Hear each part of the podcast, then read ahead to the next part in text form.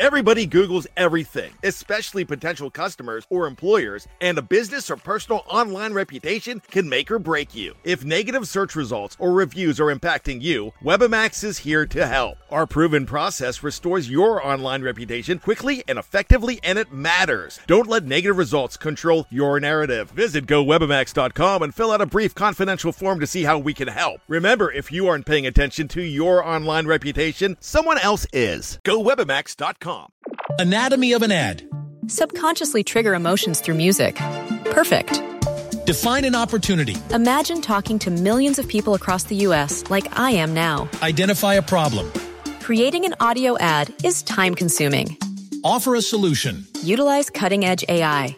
Imagine creating all that in under 30 seconds. Well, we did to create this ad. To learn more about AI in the audio industry, download the white paper from audiostack.ai. Anatomy of an ad. Subconsciously trigger emotions through music. Perfect. Define an opportunity. Imagine talking to millions of people across the U.S. like I am now. Identify a problem. Creating an audio ad is time consuming. Offer a solution. Utilize cutting edge AI.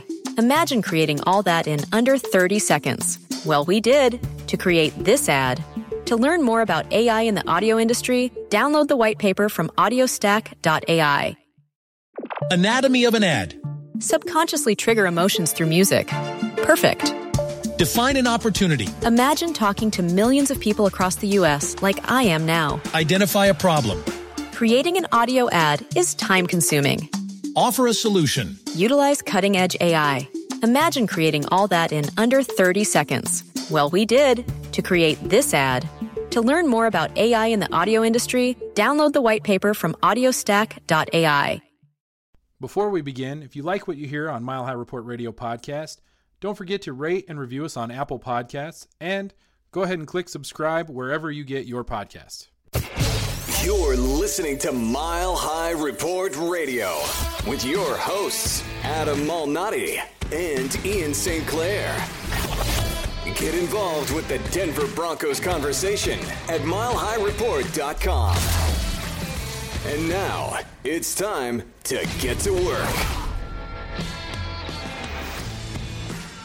Adam, in the last few days, we've seen the Broncos are rumored to trade up in the first round for an offensive tackle. You and I were told by Benjamin Albright from News Radio 850 KOA and the Pro Football Network that the Broncos could potentially move up to get a receiver. Woody Paige this week has said that he initially thinks the Broncos will trade down like they did in 2019, but he'll know more and have the answer on Saturday. And, can, and of course, there's also the potential that they stay put at 15. Needless to say, no one has a clue what the Broncos are going to do at 15. And it's lion season, as Scotty Payne from Mile High Report likes to say. And lion season is the week before the draft, which we are in as we speak. Yeah, I, I love that when you like when you look at um, the news reports, news reports, right? It's all opinion based BS, and and you really have no idea what anybody's going to do. I was watching the NFL Network. Um, I want to say yesterday morning. Uh, you know, this stay at home stuff has got got my days all running together, and uh, yesterday being, I believe, Monday, uh, April thirteenth. Sure, why not? And I think it was Daniel Jeremiah who said that the the trade that he thinks should happen is that the Saints should trade up with the Denver Broncos and draft. Uh, what's the quarterback's name from Utah? Uh, was it is it Bryce Love? I'm trying. Jordan Love. Jordan Love. Thank you. Bryce Love. I don't know who that is. From Uh, Utah State. Yes, from Utah State. Which I sort of I was I watched it because he I- he said Broncos and I thought oh I want to watch this because I like the Broncos of course. And then he said that they would trade with this. It, w- it got very sort of convoluted and and there were too many pieces. And I thought to myself, well this is just this is just wrong. This is just false. There's just nothing there.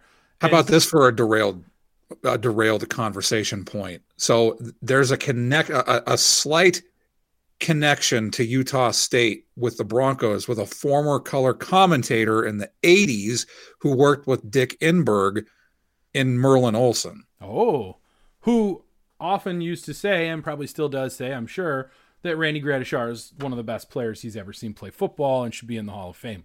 Look how we did that. We turned that conversation into a plug for Randy Gradishar to the Hall of Fame, which hasn't worked yet, but we're going to keep trying. I, I guess to sort of go back to the original point here, we are at a point in the NFL season or the NFL year that nobody says anything that matters. Eh, there's so many options and so many things out there and so many variables that every single report that you hear, you have to take with a grain of salt because anything could happen. Any at any point in the next week, someone could pick up the phone and call John Elway and make him an offer for the 15th pick and he could make a trade.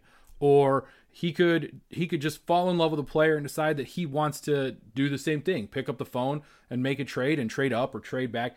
But it all depends on so many different things that everybody is just guessing at this point. You're just throwing stuff up on the wall and seeing what will stick. And at this point, nothing really sticks. You just have to go off of intuition and what you think is best for the team and what they need. And obviously, it's wide receiver, offensive tackle, and trade back for, I don't know, offensive tackle. I have no idea. So at this point, everything that we talk about when it comes to the draft, while it's incredibly interesting and a lot of fun, doesn't really doesn't really come with anything other than hey what do you think about this uh, which is one of the things we love about having trevor sikkema on when he comes on hopefully he'll be on uh, next week and, and beyond that eh, you know it's just a fun conversation the thing to keep in mind is especially with albert breer's report and uh, albert breer is a fantastic reporter he he definitely has connections he has connections in denver when he was with the NFL network when he would do reports from the Broncos. So he would he obviously has connections. But the thing that you have to take with any report this week especially is you don't know where it's coming from. So who is telling him Albert Breer that the Broncos are going to trade up?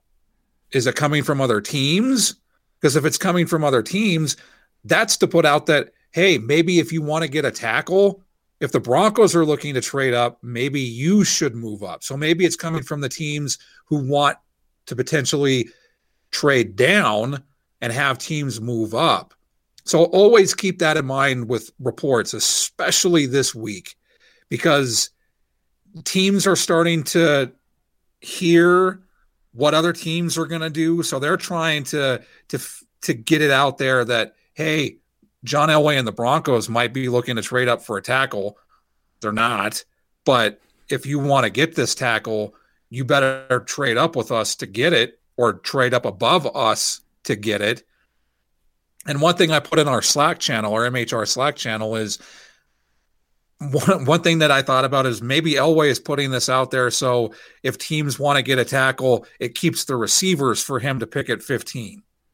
Sure you know, it's what's fascinating. Maybe this is the most fascinating thing. Like you've got guys that will go through and uh, they'll watch film on every single player and they'll do mock draft after mock draft after mock draft after mock draft and and and post them on Twitter and, and do all those things. You don't need to look much further than our own Joe Rowles for that kind of stuff. And that's all fascinating. It's all really interesting for a lot of people. But maybe the most interesting thing that we have coming from the NFL draft and the information that comes out of it is the disinformation campaign, right? The the the misleading information that teams will leak in the hopes that other teams will react to it. And they're all and they're all doing it, right? Every team has some type of disinformation campaign going on where they are working very hard to convince everybody else of one thing while maybe they're doing something else. And we have seen that the Broncos have been good at that in the past, and we've also seen that they've been bad at it in the past. When they drafted Garrett Bolles, for example, there was no doubt in anybody's mind that the pick was Garrett Bolles. And when it came time to make the pick, even though Ryan Ramczyk was still on the board, they picked Garrett Bolles, and everybody knew that's what was going to happen. And while you may have been disappointed as a fan, and you may still be disappointed, who knows? You knew what was going to happen. That seems to be John Elway's MO more than other GMs, but perhaps he's he's maneuvering. Maybe he's doing something. Who knows what's going to happen? But it is one of those fascinating things to note that while all the other teams in the league seem to be doing these uh, these sort of disinformation campaigns, this putting information out and seeing who will bite on this and who will take that information and who might make a move or jump or anything like that. The Broncos have been pretty pretty transparent or maybe they just telegraphed their picks really well. Like you kind of knew what they wanted to do. I, I, think last year with the Noah Fant pick, that was a bit of a surprise, right? I don't think anybody knew that was going to happen except for Woody Paige, right? Woody Paige seemed to know what was going on. And then they ended up with Drew Lock and Dalton Risner. Those, those two were kind of telegraphed. So it is sort of interesting to see how the Broncos go about doing this and how John Elway and Vic Fangio are going to coordinate this draft and whether or not you're going to get a lot of, of sort of misleading, mis you know misinformation here. Uh, you know, look over there while we do this sleight of hand stuff, or if it's just we know the Broncos need a tackle and a wide receiver, and we know that that's what they're going to do. But I think when you go back to January, and we have touched on this multiple times, the one thing that John Elway and Vic Fangio both said at their season-ending news conferences for the 2019 regular season was they needed to get a difference maker on offense. They needed to get speed. They needed to get a threat. They needed to get somebody who helped the offense score points. They've said that since January. That was the tell. Yeah, absolutely. And I think when you when we talk about this, that's sort of the the point that I'm making with the Garrett Bolles stuff. When they picked Garrett Bolles, the the talk from the, the moment the season was over until the draft was we need a left tackle, right? The, the Denver Broncos need uh, uh, an offensive lineman who can hold down that left tackle position. And Garrett Bolles was the was the guy that they fell in love with, and everybody knew it. Same concept here, right? Same same thing that we're seeing here. Ever since January, just like you said, we've known because the Broncos have said it, they need to score points. And how are they going to keep up with teams like the Kansas City Chiefs? And you need to look no further than that. Well, you keep up by grabbing a, uh, an offensive weapon that will stretch the defense and allow you to uh, help your young quarterback grow and put points on the board.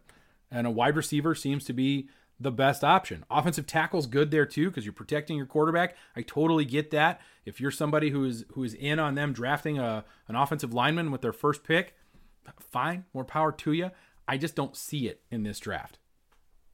And that gets into what we were going to talk talk about at this point, and that's where do we think the Broncos go with that 15th pick? What do they do, and what do we want them to do? And I will say right now, as we've talked about on previous podcasts, we want the Broncos to move up to get Isaiah Simmons.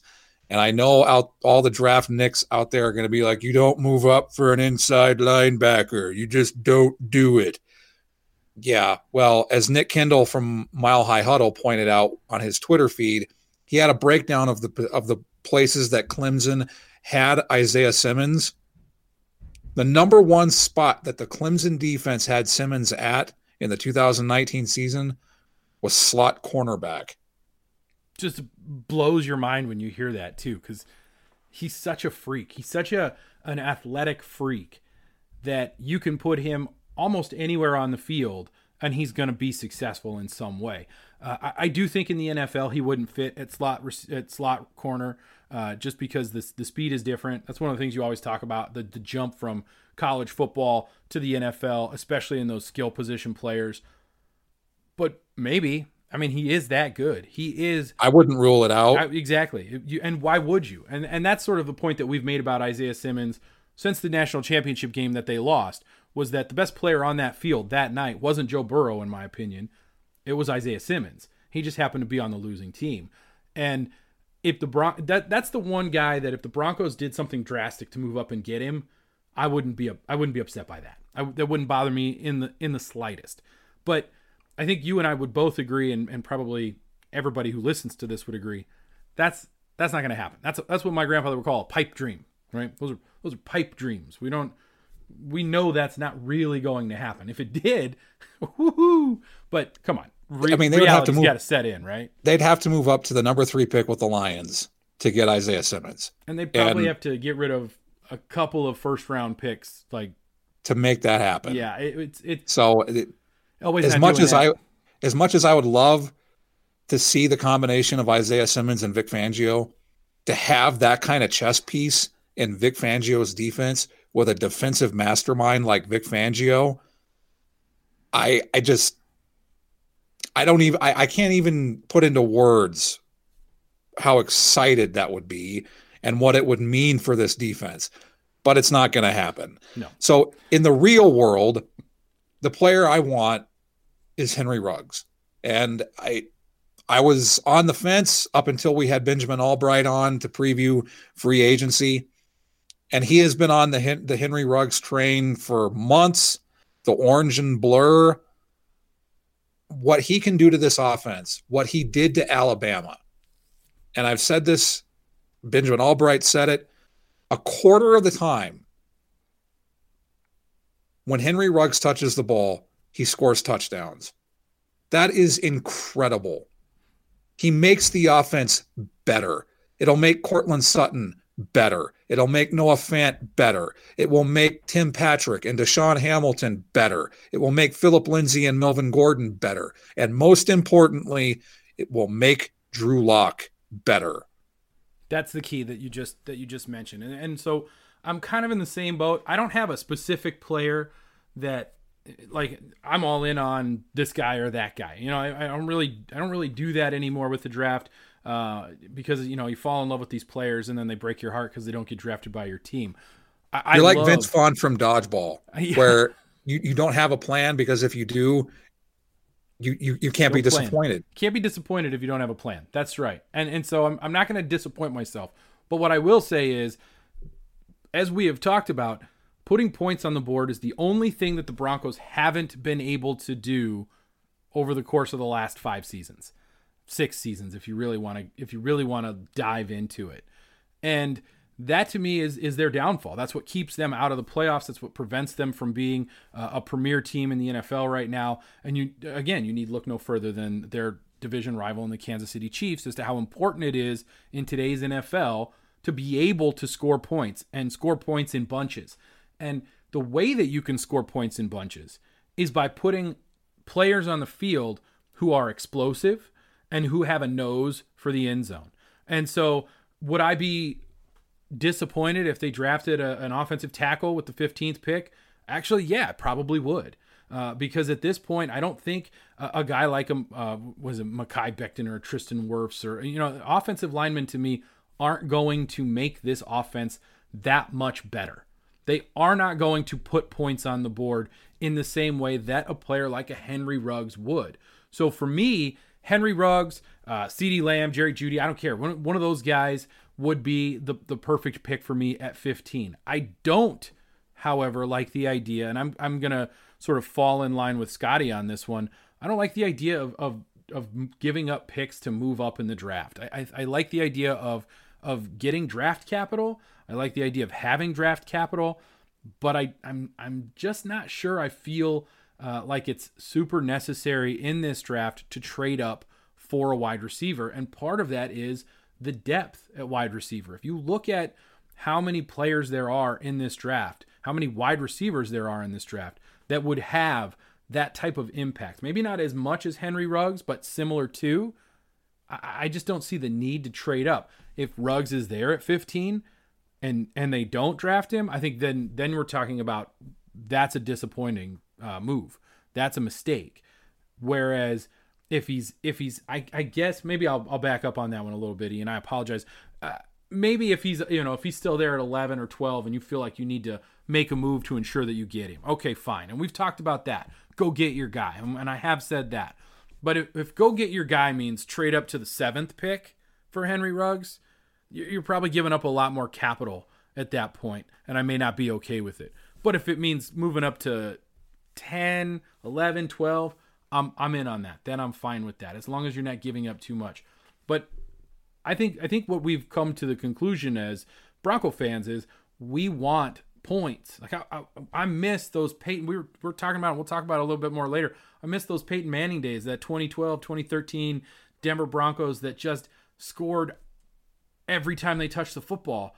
Except the Super Bowl. You didn't have to mention it. I mean, everybody was thinking it. We were all there. We were all watching it, but you're you're right.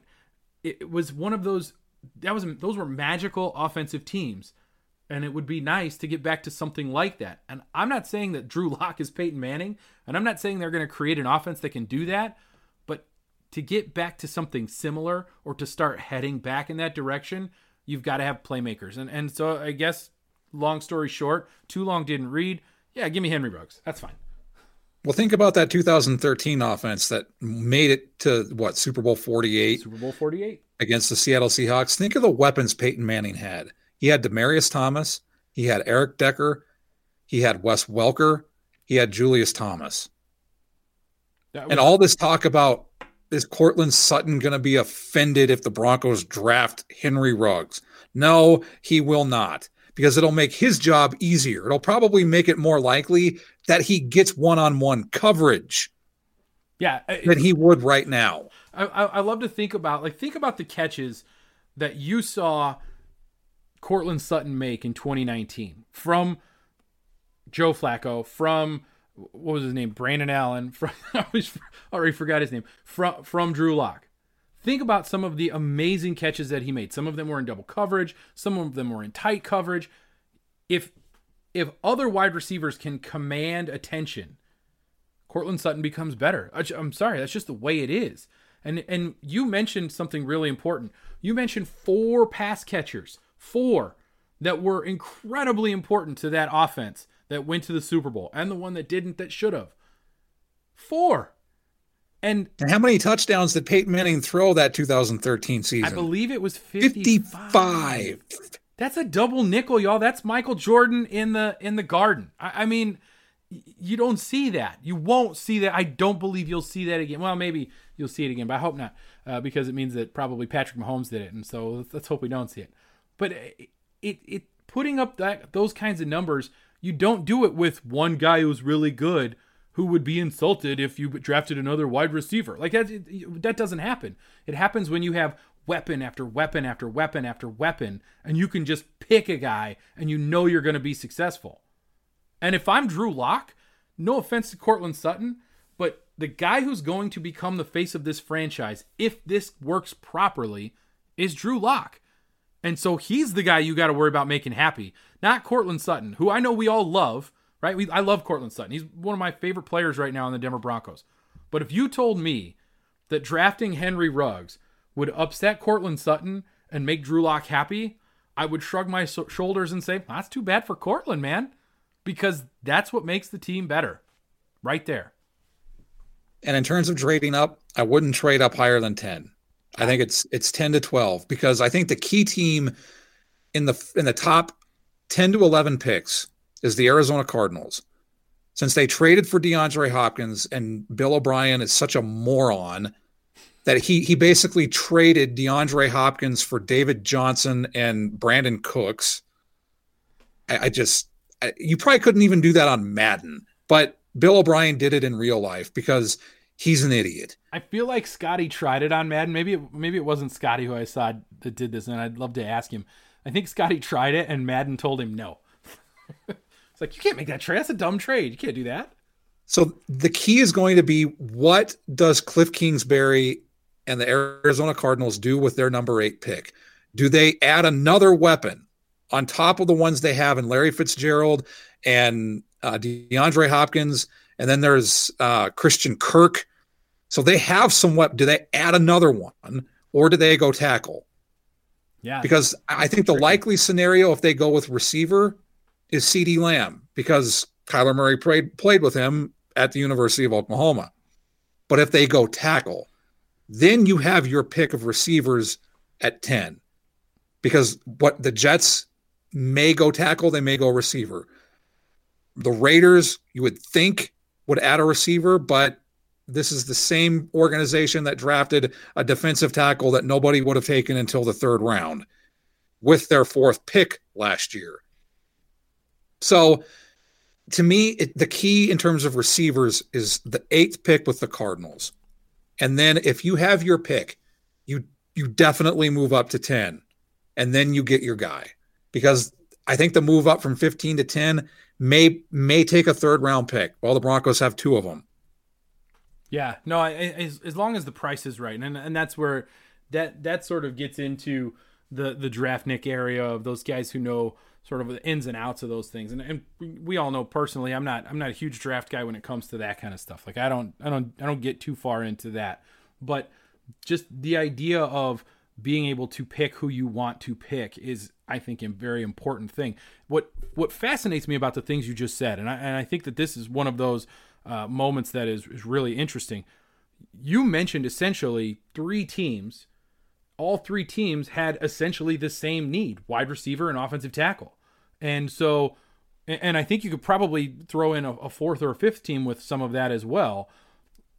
What do you know? What do these teams do that need an offensive tackle and a wide receiver. Because let's face it, the Denver Broncos could use an offensive tackle. There's there's no doubt about that. If the Broncos picked a tackle, and, and we talked about this uh, last week, I believe it was, the idea of picking a tackle and then having the opportunity. Maybe maybe I heard it on Broncos Country tonight. Now that my brain's kicking in a little more, the idea of taking a tackle and then having a you know Ja'Wuan James and Garrett Bolles and insert tackle name here compete for those two tackle positions and then maybe sliding that third tackle to a guard position and putting Graham Glasgow at center, that's certainly something that's a possibility as well. Do I think it's a great idea? Uh, not really, but it's there. And it's just sort of fascinating to me that the Denver Broncos have essentially the same needs as, as a lot of other teams out there. I think all of the teams in the NFL, it's a copycat league are looking for ways to score points in bunches and looking for ways to get weapons on the field, much like the Kansas City Chiefs have done. And that led them to a Super Bowl. So it's got to work for us, right? That's sort of the idea. Uh, same thing with the Rams. The Rams ended up going to a Super Bowl because of all of the weapons that they had. Uh, that sort of fell apart on them in 2019, but who knows? Maybe they'll they'll sort of make a, an offensive comeback in 2020. So it is fascinating to note how many of these teams have similar needs.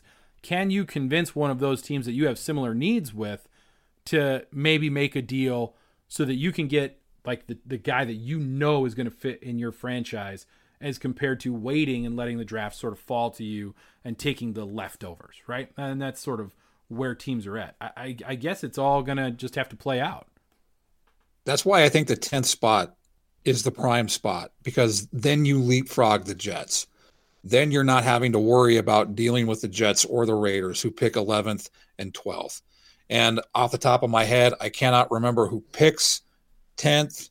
So it's time to it's time to Google. Google machine. Get out the Google machine. You know, it's interesting. And as you're Googling that, I will note uh, this is also the time when Scotty would talk about how uh, annoying it is that the Broncos won those last, you know, won, won those won some of those last few games because now instead of drafting 10 they're drafting 15 right and instead of drafting 8 they're draft you know so had had drew lock not performed as well they would have had a, a, a, a, much better draft pick but we wouldn't be talking about drew lock in the same way it's an interesting conundrum to be in based on just where the season ended up after drew lock took over the number 10th pick is the Cleveland Browns. That's who I see. I knew it was something weird like that.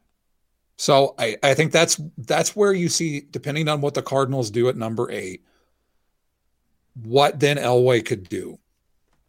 And I think for the for the for the the Broncos fans who want an offensive lineman crowd, I've said this for weeks. I think the most likely scenario is the second round pick and potentially trading back into the first round to get them. And Two of the players that we've thrown out are Cesar Ruiz and Lloyd Cushenberry.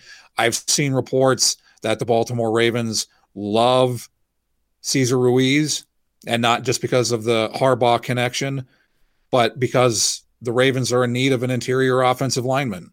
And I think if you if you want to get someone like Cesar Ruiz, you'll probably have to get back into the first round to get him. If you want Lloyd Cushenberry, you could probably stay put. So there'll there'll be options there for the Broncos in the second round to get an interior uh, uh, to get an interior offensive lineman, which they need.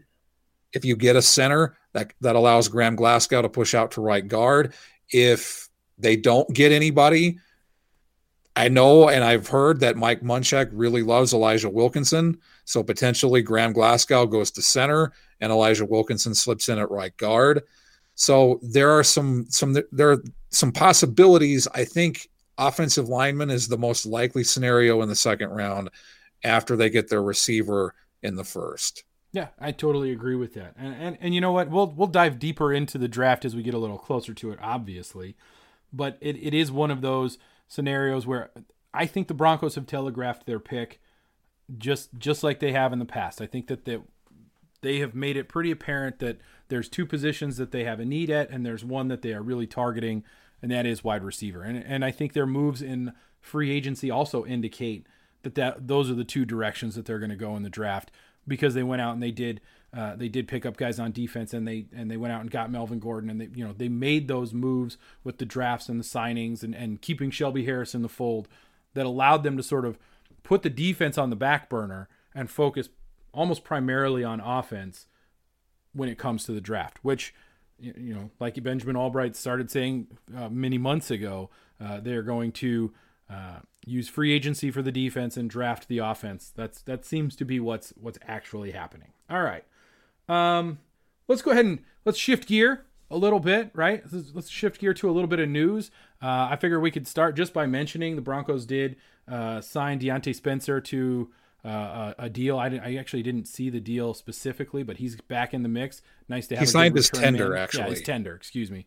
So back in the mix. Uh, good to have a good return man. I think that we've uh, we all know how important it is to be able to flip the field. That's why punter can be so important. It's also why punt returner and kick returner can be important because that flips the field as well when you've got a guy who can move the football. So there's there's that news. I don't know that we need to dwell on it unless you've got something you want to add. Well, in terms of returner, that the, if they get a guy like Henry Ruggs, he could potentially be a kick returner or a punt returner if they deem that he's capable of doing that for the for the Broncos special teams. Sure. So, you know, there's that. Uh, but the news that sort of popped recently that I think is really fascinating and something that we could definitely get into is is the Christian McCaffrey extension that was signed uh, I believe on uh, was it Monday? Monday. Yeah, Monday uh, Monday evening, Monday afternoon. Sort of a uh, it, it brings about a very fascinating argument, right? There's a there's a certain NFL argument out there about paying running backs. And uh, we've had it recently in Denver with the Melvin Gordon contract and how big that was. And there are there are several people who are on the list of don't pay running backs, right? You can just go find running backs anywhere and everywhere.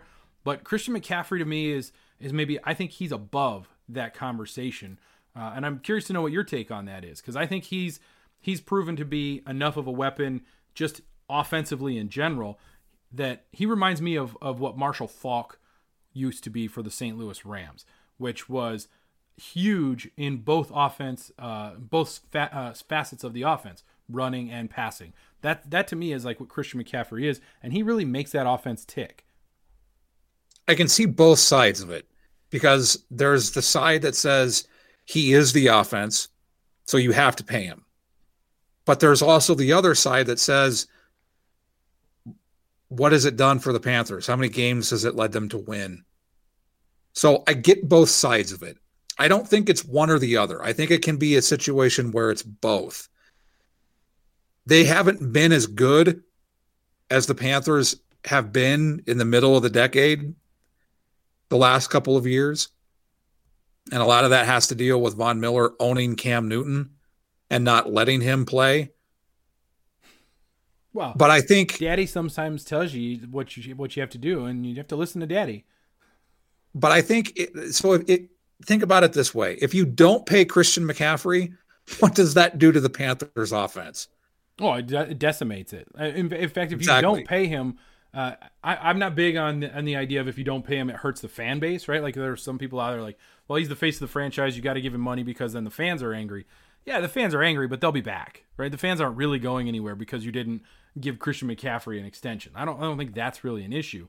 But when you really don't have anything else to begin with, and he is not just the face of the franchise, but literally the best player on your team, you you gotta pay the best player on your team, and he makes that offense better. With I, I guess the argument is without Christian McCaffrey putting up the numbers that he puts up, do they lose every game? Because it certainly feels possible. It's definitely more likely. I think in a situation like this, you have to pay to keep him because of what he brings. And if you're able to get the other pieces in play, you mentioned the Rams, the greatest show on turf. If they're able to get an Isaac Bruce or a Torry Holt, that will make Christian McCaffrey better because, as we've touched on with the 2013 Broncos, you can't cover all of them. That's true. You can't cover all of them. And Christian McCaffrey has already proven that he can be the offense even when opposing defenses know he's the only thing in it. So teams are gearing up to stop him, and he's still doing this. So if you're able to add a couple of receivers, whether it's in the draft this year or next year or in free agency, that's only going to make Christian McCaffrey better. So of course you have to pay him. And the thing that I like about this deal, unlike the the deal that Jerry Jones and the Cowboys gave to Ezekiel Elliott, where it was a six year deal, this is a four year deal. So this is a much better deal in terms of a running back. And it helps the organization while also paying your best player. Yeah, I totally agree with that. You know, it's interesting when, you know, I bring up Marshall Faulk and you talk about the greatest show on turf. One of the things that the greatest show on turf had was a quarterback. They had a Hall of Fame quarterback. And so having a Hall of Fame quarterback is important. Having just a competent quarterback makes that team better.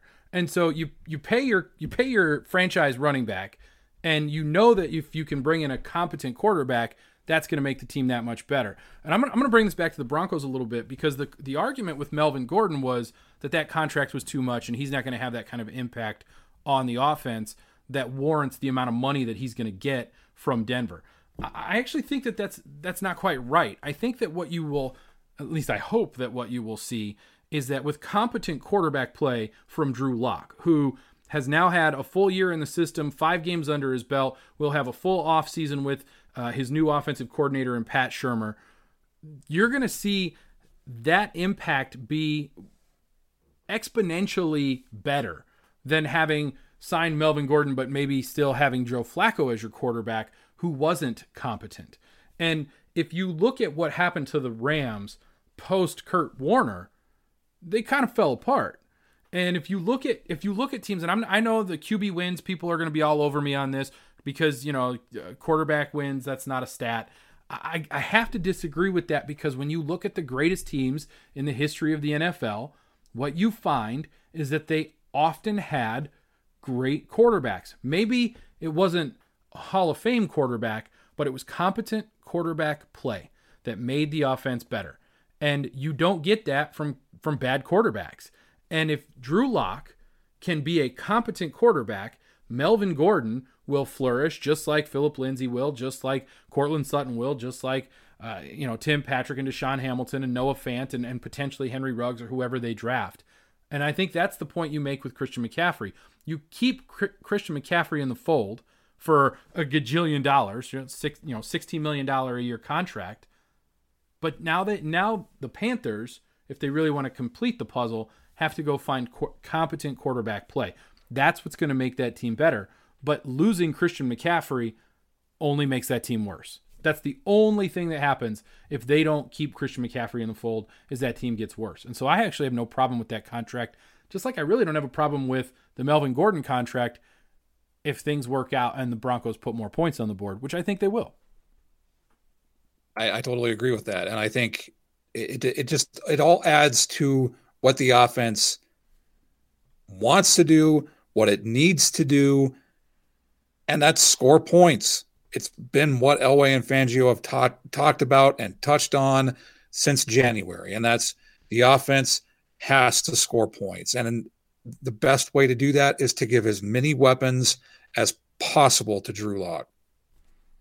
All right. On that note, let's go ahead and take a, a quick break, and then when we come back, we're going to talk about the uh, the best Broncos teams in, in in the history of the franchise.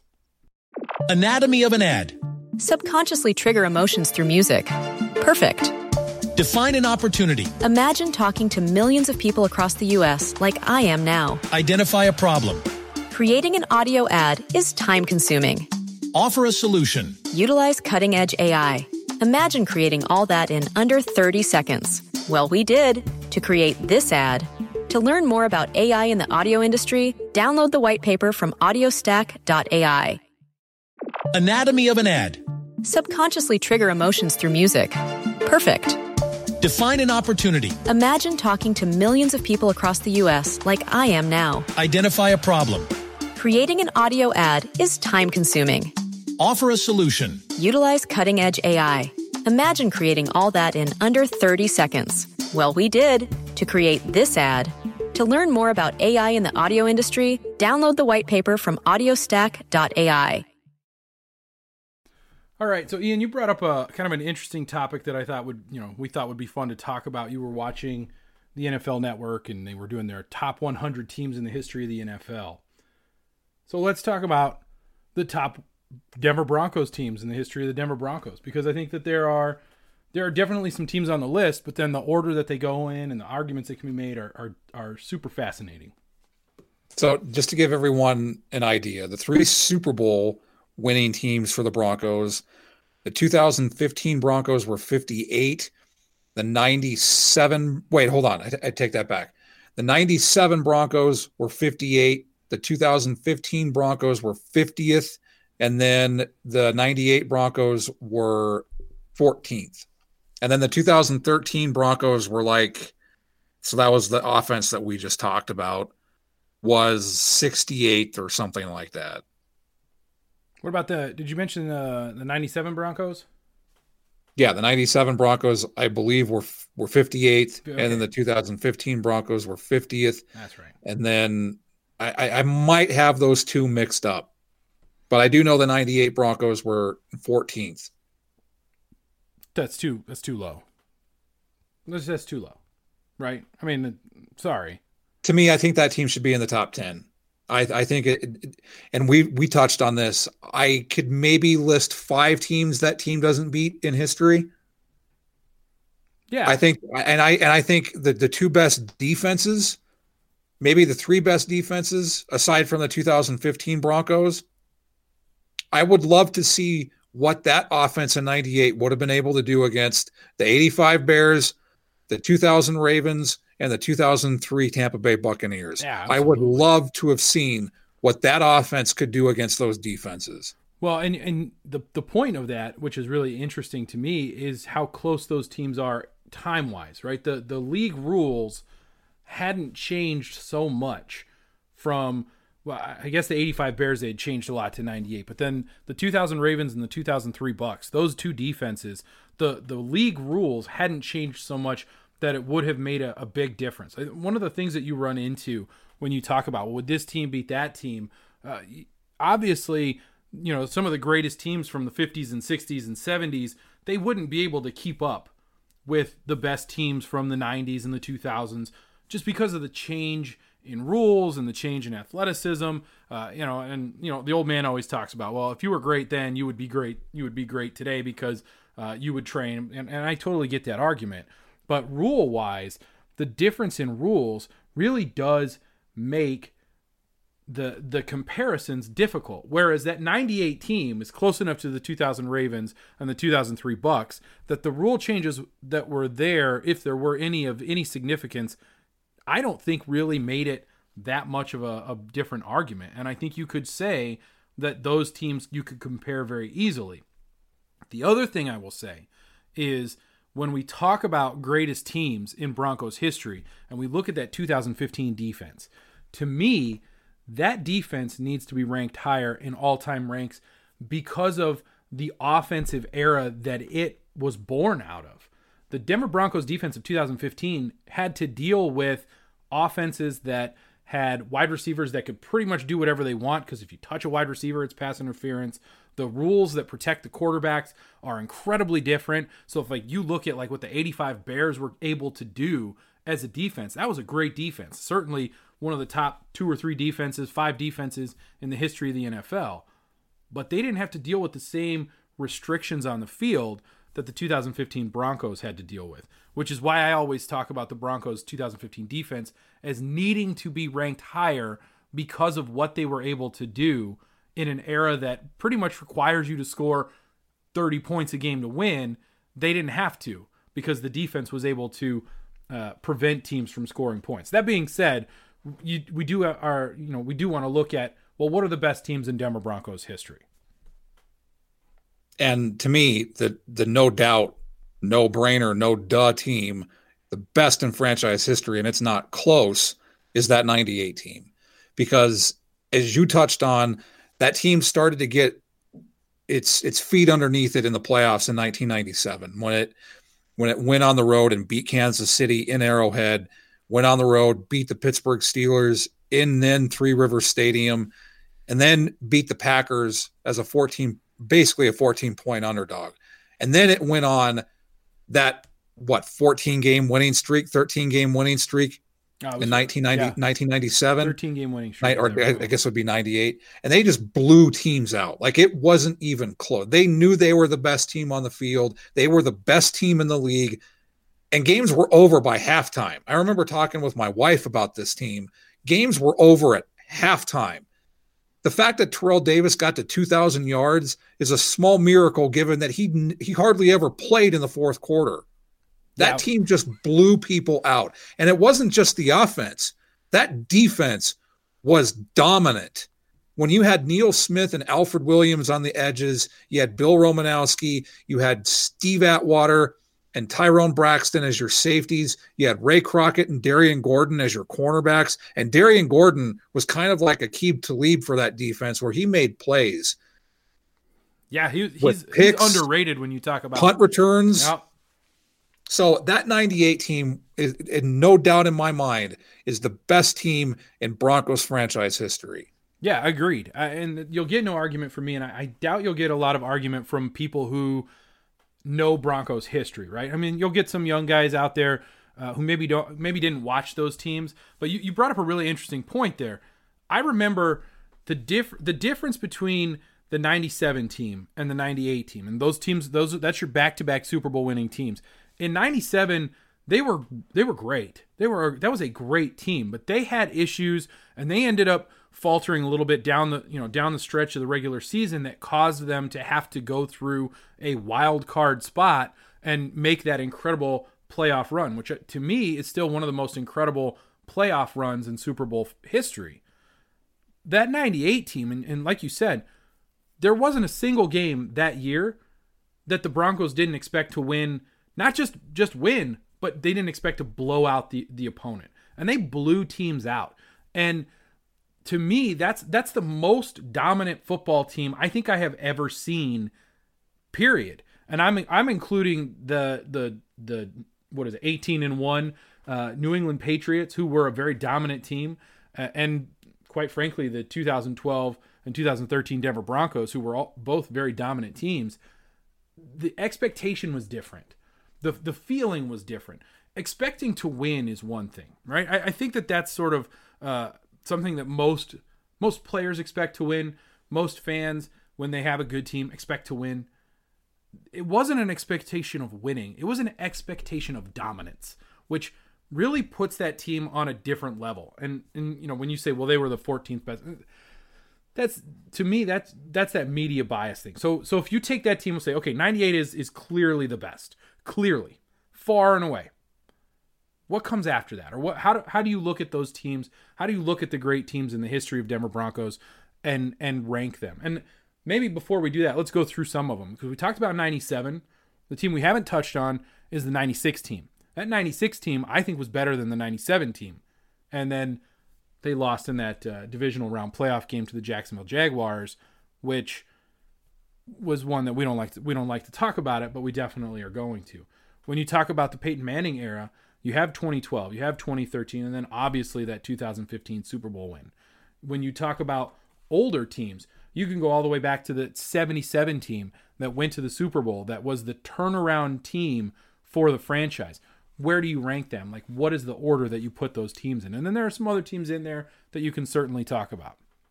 So after the 98 Broncos, I think right now I have it as a tie. And I know that's that's a cop out. But I I cannot set these teams apart because they were so different and from so different eras. In 1997, that team was that that defense was just insane. And obviously it was before I was born, but hearing tales of you talking right. You said 97. It's okay. I'm with you. So so 77. Obviously it was before I was born, but to hear my mom talk about it, to have stories that you share about your old man, watching that team, and obviously just reading on it, that team was special. That defense, especially, was special. And then you take the 2012 Denver Broncos, the first year that Peyton Manning played in Denver.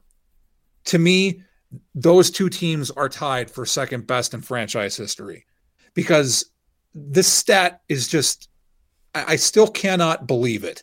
In Super Bowl 12 against the Dallas Cowboys in Louisiana, in New Orleans, Craig Morton and the Broncos turned the ball over six times. Six is a lot. If you're if you're curious, six is a lot. And that defense still only allowed 24 points. When when you talk about great defenses, and we we just did a little bit, that defense probably doesn't get nearly enough coverage, right? They they I would certainly argue that they um that they should be ranked higher almost every time that you see rankings of those defenses. And that defense really does um, really does stand out as just one of those it's just one of those teams where you go uh, unbelievable how good that team was. And and then you brought up the the 2012 Denver Broncos, Peyton Manning's first year. And if you look at where that team stood after 6 games when they got to their bye week, they were 3 and 3. They were they were 3 and 3 when they got to their bye week. Week 7 was their bye week. They came out of their bye week and they ran the table. They went straight through everybody. It was, uh, you know, they beat the Saints, the Bengals, the Panthers. I'm just looking through their schedule here. They beat the Chargers. They beat the Chiefs. It feels so long ago. They they beat the Bucks. They beat the Raiders. They beat the Ravens. They beat the Browns. They beat the Chiefs again. It still feels so long ago. And then you have the playoff loss. That playoff loss to the Baltimore Ravens that still stings. If that team, if that team hadn't faltered, if John Fox hadn't taken a knee, perhaps, we're talking about a 2012 Denver Broncos team that that I think owns that Super Bowl. Not not just wins it, but I, I think you're talking about a blowout win that that rivals the 2013 blowout that the Broncos experienced on the wrong side of things. That's how good that team was. So, like when when you talk about well, you split hairs on that one, and you kind of say you know two A and two B. I have no doubt in my mind that 2012 team is better than that 77 team. Just just because of how good that offense was and the fact that that defense was pretty good that year as well. I I understand I, I know, I know. No, that's a that's a great team. That's a great team that just didn't get it done when they needed to. It wasn't just an okay defense. That defense was great. They were top 5 on offense and defense. So I, I, I you, you convinced me. Yeah, that 2012 team is the second best in franchise history, and then it's the 1977 Broncos, and and you will hear people talk about this, and it will be for as long as there are people walking this earth who are Broncos fans. Had that Broncos defense, had the Orange Crush, had any sort of an offense, they would have won the Super Bowl, and that's why that defense is not talked about as some of the greatest in history. Because had it won a Super Bowl, my hope is that it would be viewed like the Kansas City Chiefs in the 60s, who have all those Hall of Famers, which is way too many, but it's because they won Super Bowl four. It's because they beat the Vikings. Had that team in 1977 won the Super Bowl, it would be talked about as one of the greatest in history. And it still should be, but that's the reason it's not. So right now we have the 98 Broncos, the 2012 Broncos, the 1977 Broncos, and then I have the 97 Broncos that won the first Super Bowl in franchise history. Yeah, I'm going to go a different direction on you on this, and I, I think it maybe is a little bit unexpected. I'm going to go with the uh, the 2013 Broncos, uh, the 2013 Broncos that lost the Super Bowl to the uh, the Seattle Seahawks, and for the sole purpose of how good the offense was that was the year that Peyton Manning set the record for most touchdowns uh, in a season.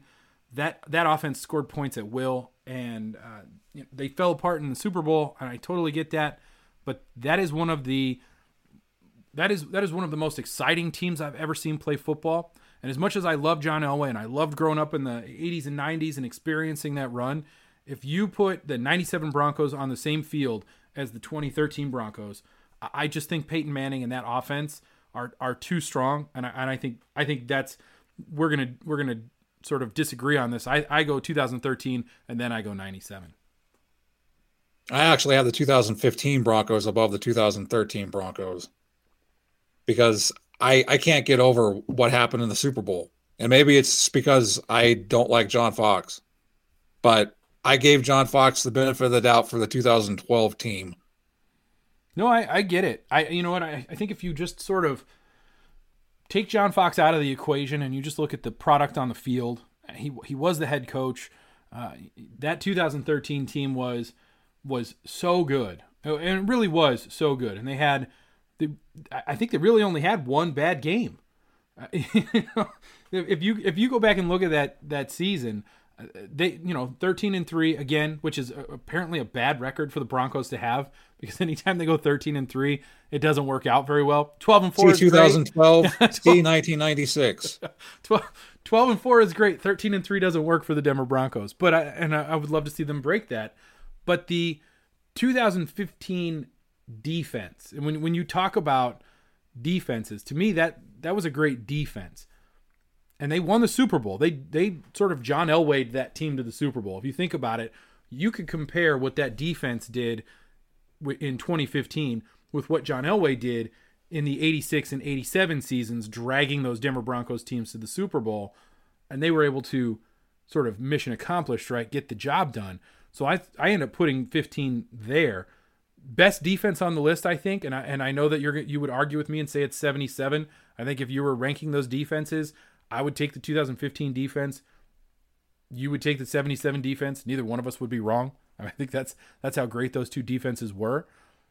But that team in general, to me, it just I don't think it would have been able to keep up with what Peyton Manning and the Denver Broncos were doing in 2013. And I know the argument is, well, look at what the Seahawks did.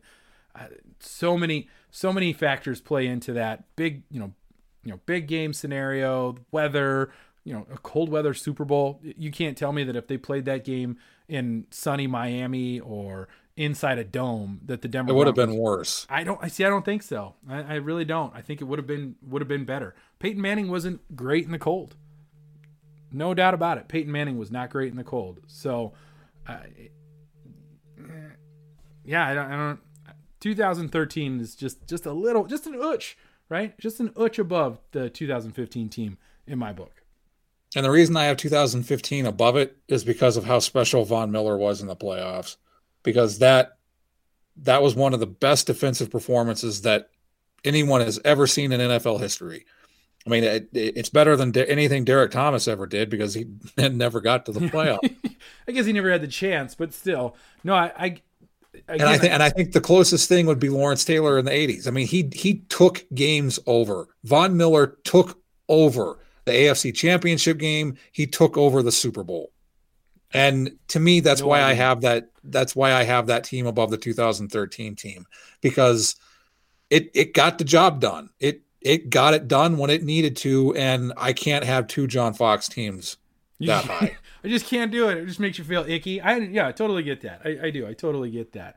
Uh, I think after that for me, um, God, it's a, it's tough. Like you start going through the through the teams you know, we've got 92, that 92 Broncos team that went to the AFC Championship game and lost to the Bills. What was the 10 score to that, 7. I was say, the score of that game was like 4 to nothing or something like that. It was just awful. Uh, that was a that was a really really good team. They just they just couldn't. I mean, that Bills team was really good as well. I, I do think that if you're being fair to history, you've got to remember how good the those Buffalo Bills teams were. Four straight Super Bowls is an accomplishment that a great team can can you know I, you, you can't ignore that. So that that Denver Broncos team, that 92 team was really good. I, you know, I go back to 86 and 87. How great were those teams? Not great, right? I think it's fair to say they weren't great teams. They had some great players.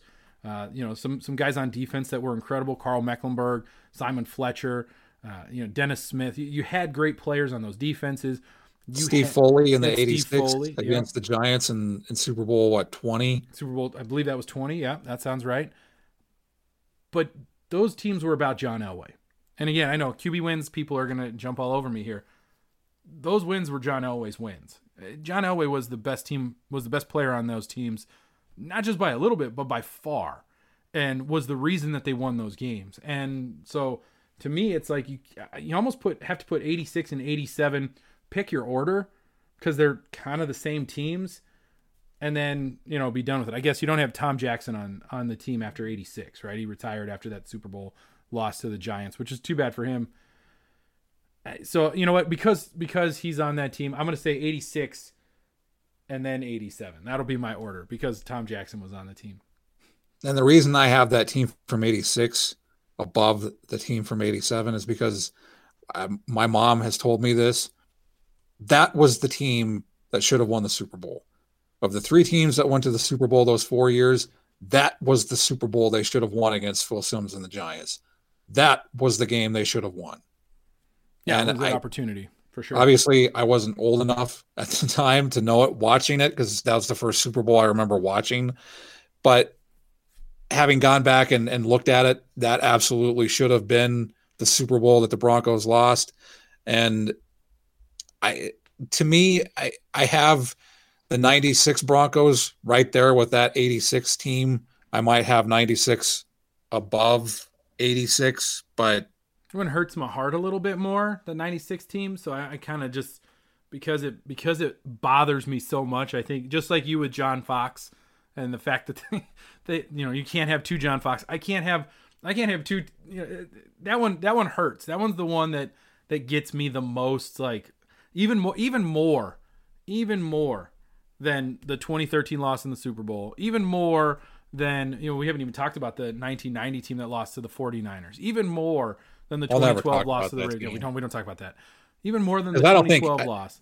I'll say that I, I think that team might have been the, the one of the best in NFL history. And I get it. The 72 Dolphins will always be at the top because they're the only perfect team to ever do it. Sure, and then you're 18 that and that one. 90 Yeah. That was an incredible football team. An incredible football team. they, I think they would have beaten anybody that they played in the Super Bowl that year. I, and they may have beaten any team in history at that point. You know, That was that they were just a machine. I want to know how they lost games. Like if, if if you think about it, if I was in the NFL and I was on a team that beat the San Francisco 49ers in 1990 and people ask me what was your greatest accomplishment, that might be that might be the thing I say. Well, you know, I was on a team that beat the San Francisco 49ers in 1990. You were? That's insane. How did you guys do that? Um I don't know. I blacked How about out. this? As good as that team was, how about it was basically the same team in 91 that Yeah. lost to the Giants in the what is it, the NFC Championship game? Uh-huh. So the Giants went on the road to San Francisco and Huh. beat that team. I, I, I, it was obviously talked about when they were talking about the teams, but everyone expected that team to three-peat. It would have been the only team in NFL history to win three straight Super Bowls, and it was like a lock. I mean, because that team didn't change from that season to the next. I think the only difference was that the first year with with George Seifert. Um I believe I think that was the first year with Seifert as the head coach that Wasn't lost the to the second year? Didn't wasn't It George might- it might have Seifert the been- head coach when they beat I- the again, Broncos? I- that might have been. So I think I think that was the, it might have been the first year without was it the first year without John Taylor? is, that possi- is that a possibility? I mean, So I mean, those 49 obviously maybe those Matt 49ers. Millen wasn't on the team anymore. I can't remember. Uh, those so those 49ers 49ers insane. teams are obviously going to be in, in, in the top in the top 10. Yeah. But yeah, that's why I will not I will not list that that 90 or 89 Broncos team. And so let's recap what we have. So I have we both have the 98 Broncos as the as the top and it's not even close. 2012 because I did such a good job convincing you. 77 and then this is where we differ i have uh, the 97 broncos that won the first super bowl in franchise history as fourth and then i have the 2015 broncos as fifth And I have 2013 as fourth. And what did I say as fifth? I'm trying. I got to look at my numbers here. That's the day it's been. Then I have, was it 97? 96. I don't know. Listen to the tape. I'm not worried about it. What we what we do know is that the top is pretty is pretty obvious. It's that 98 Broncos team. And I, to me, again, just to just to kind of go back to it, uh, that 98 Broncos team was so good that it's and it really is about dominance. And I think that's probably why when we talked about you know, the difference in some of those teams. That 2013 team to me with their dominance throughout the season, same concept, right? It's that same dominance that you got where it was not just an expectation of winning, it was an expectation of dominating. That's what that 98 Broncos team was. That's why they are sitting at the top of our list uh, because of how good that team was, just dominant in every phase of the game. The thing that always stands out about that team, and Mark Schlereth talked about it. He touched about how in '97 it was a celebration, like it was they were they partied, they they went all out, and then that '98 team, it was like they took a deep breath because there was that expectation.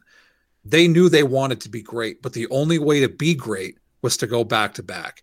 And when they did it, and when they beat the Atlanta Falcons in Super Bowl 33 in Miami, they were the sixth team in franchise in the NFL history to win back to back Super Bowls. And that's why it felt like a relief because they knew to be great, they had to win Super Bowl 33.